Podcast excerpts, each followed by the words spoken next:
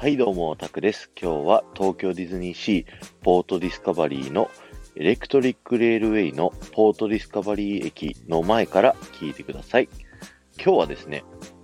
ここからプロメテウス火山を見てほしいんですけど、このプロメテウス火山はですね、いろんなエリアから見ることによってですね、いろんな表情を見せてくれるんですけど、このポートディスカバリーはですね、未来のマリーナなので、気象コントロールセンターがですね、火山活動をコントロールできるようになったためですね、あの草木が生えてですね、で火山の表面も結構丸い感じでなってるんですね。そしてプロメテウス火山が噴火した時もですね、